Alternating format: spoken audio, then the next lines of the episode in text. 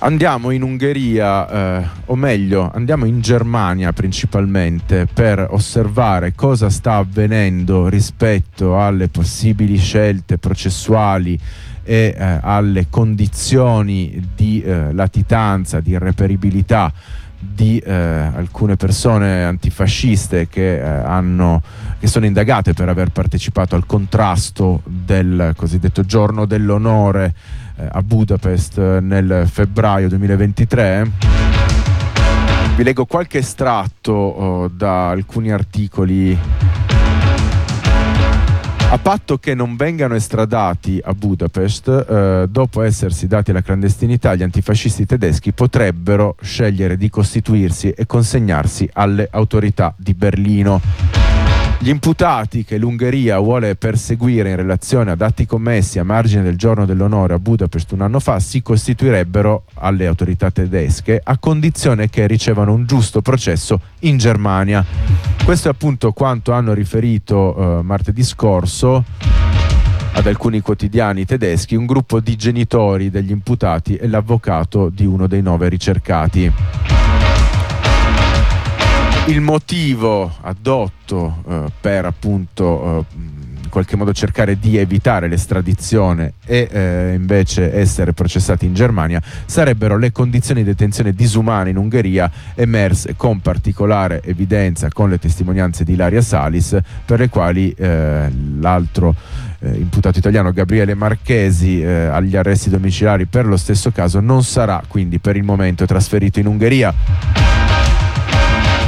Quindi per gli imputati tedeschi, ed è importante anche sottolineare questo, eh, per gli imputati tedeschi eh, già catturati e sottoposti a processo, eh, sembra essersi proposto però un contesto accusatorio diverso, eh, anche per quanti appunto ehm, sottoposti a processo in Ungheria e secondo i quotidiani tedeschi questo sarebbe dovuto anche a un intervento dei servizi segreti eh, di Berlino e al loro coinvolgimento diretto nelle trattative con le autorità di Budapest.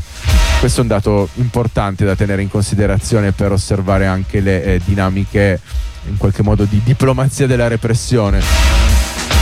Nella stessa prigione di Budapest, appunto, Tobias, un antifascista di Berlino, attende il suo processo di appello per appunto un'imputazione diversa rispetto a quella di Ilaria Salis, ovvero appartenenza a un'organizzazione estremista, estremista di sinistra di giovani adulti. Questo dopo un accordo con il tribunale, quindi una rimodulazione del capo di imputazione. Tuttavia il governo tedesco non sembra essere esplicitamente interessato alle condizioni carcerarie in Ungheria. Ciò è stato confermato dai portavoce eh, in risposta a due domande di un quotidiano che riguardavano anche l'estradizione di Maya T, eh, persona non binaria attualmente detenuta a Dresda.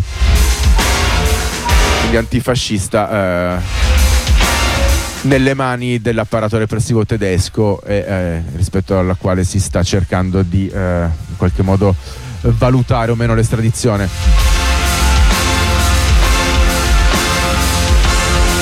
E questa mancata, potenziale mancata estradizione da parte del governo tedesco potrebbe basarsi, oltre che eh, sull'obbligo eh, di proteggere i propri cittadini da condizioni detentive disumane, anche sull'interesse stesso tedesco eh, rispetto al fatto che vengano perseguiti e eh, condannati e insomma che si vadano a eh, analizzare le reti politiche di queste eh, realtà antifasciste.